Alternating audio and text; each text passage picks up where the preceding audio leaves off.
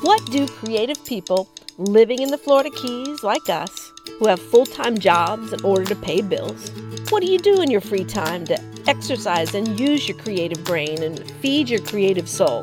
That's the question, and this podcast will provide answers. My name is Nancy Truesdale. Welcome to Creatives in the Keys.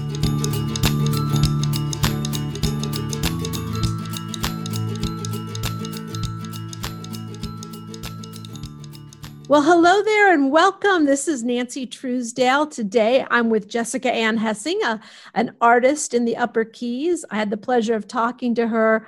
Uh, Jessica, can you believe it was a year ago? It was June of 2019 when I first interviewed you. I know, that's crazy. it feels like forever ago, but I'm happy to have you back again to record an update of what's going on now, what has transpired. And so why don't you just first start off and tell us a little bit about yourself? Let's let everybody get a feel for who you are. All right, thank you. So, my name is Jessica. I'm a marine life artist um, located in Islamorada. I like to work with different foundations to help connect people to conservation through my artwork. So, I've worked with Coral Restoration, Save a Turtle, and Florida Bay Forever, along with many others. I donate percents of my sales. I do collections, paint classes for them. So I really think that's uh, really important, especially here in the Keys, to involve people in the shorelines and the ocean and everything that we are lucky to live around here. Well, I was first introduced to your art when I don't want to say maybe three years ago now, I was at the Nautical Flea Market at Founders Park and you had a booth there. Does that sound about right? Was that, would that it been accurate? Yeah. I do a lot of art shows. That's changed a little bit with COVID, so I'm sure we'll go over that a little bit later. But yeah, so I've done lots of art shows. I also have a gallery and I do online as well. And then I was pleased to see that you actually moved into a brick and mortar space in the uh, Morada Way Art District, which is right on the main road, right behind the Florida Keys Brewery. You're at the far end of the beer garden. Yeah, good, it's a great spot. Good location. Really yeah. yeah, yeah. You've actually doubled in size in there since original, right? Yeah, yeah. It was a shared space, and then when the other artists left, we took over the whole space. I use it as a working studio as well, so it's a great location for art walk, and we have a lot of good foot traffic with the brewing company. And there's about six other galleries there in the area that are brick and mortars. So yeah, we were really excited to be there. So when I interviewed you before, it was a busy June art walk, people everywhere. It was pretty hot. And uh, we had lots of people buying art, buying food, meeting up with friends, you know, getting to get a taste of the keys. Unfortunately, since March of 2020, Art Walk has pretty much been shut down. Give us an update. What's going on with Art Walk? What's going on with Morada Way? Where are we? Yeah, so with COVID, Morada Way, we did uh, put all of our art walks on hold. We're really hoping to start back up in September. In the meantime, on their Instagram and Facebook, they've been doing a virtual art show. So they're showcasing some of the local art, the brick and mortars, the music, and the food that you would find. So I know they're planning to do that again for this month. You can find it on their website, which is moradaway.org. And then also, I believe it's Morada Way Art District on Facebook and Instagram. Yeah, it's, it's still a really cool idea that we can kind of share what everyone's doing, but I'm really looking forward to getting the in person events. You know, I do a lot online, especially now with COVID, but really being able to sell the art in person and meet them and watch them really like fall in love with the piece, you can't really beat that. No, nothing like interacting and being there in person. And I know locals from Marathon all the way up to North Key Largo always try to congregate in Islamorada for the third Thursday um, of every month to be there for Art Walk when we can. It's just a great event. I want to give a little shout out to some of your other Morada Way artists. Who are the other brick and mortar galleries? Yeah, there's um, the other galleries. There's Redbone Gallery. There is Pasta. There's Keith, which he does marine artwork right behind my studio.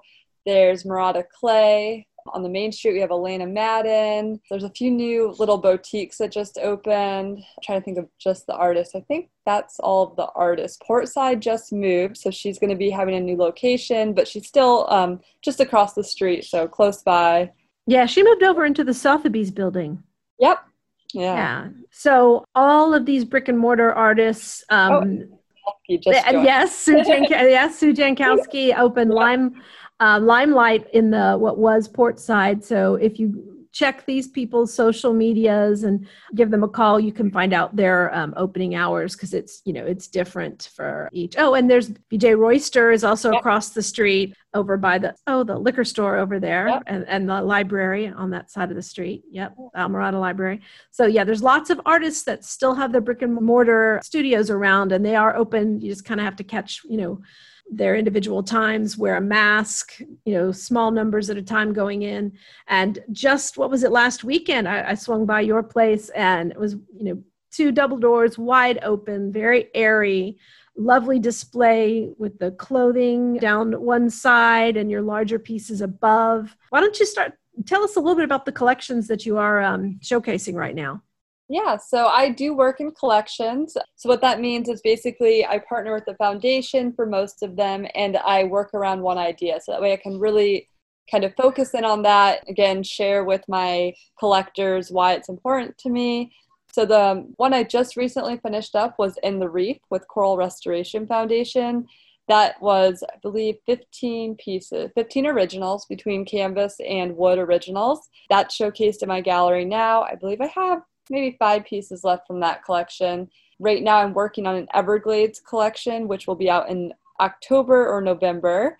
And then during COVID, I did small collection releases. So I did hand painted vases, I did hand painted trays, serving trays, cutting boards, and then I did an ocean blues collection. with um, basically about just down here in the Keys during quarantine, where the ocean was just empty. You could go miles without seeing anyone. So that's really what I've been working on. You can find some of that at the gallery, but with COVID, I really focused online, and a lot of that sold um, through my website with social media. So that's been one thing with COVID that has been um, really great for my business is kind of transitioning from the in-person events of art shows and seafood festivals and just basically having to be in person for everything to make any money. Right. So yeah, that's kind of where I've been going right now with everything. Well, tell everybody what is your website? How can they find your stuff? Yeah, my website is jessicaannart.com, A N N for my middle name. Instagram and Facebook is also Jessica Ann Art. I really am loving Instagram lately with the stories. You can show all the behind the scenes. So as I'm working on collections, you can watch the stories and the videos as I paint them.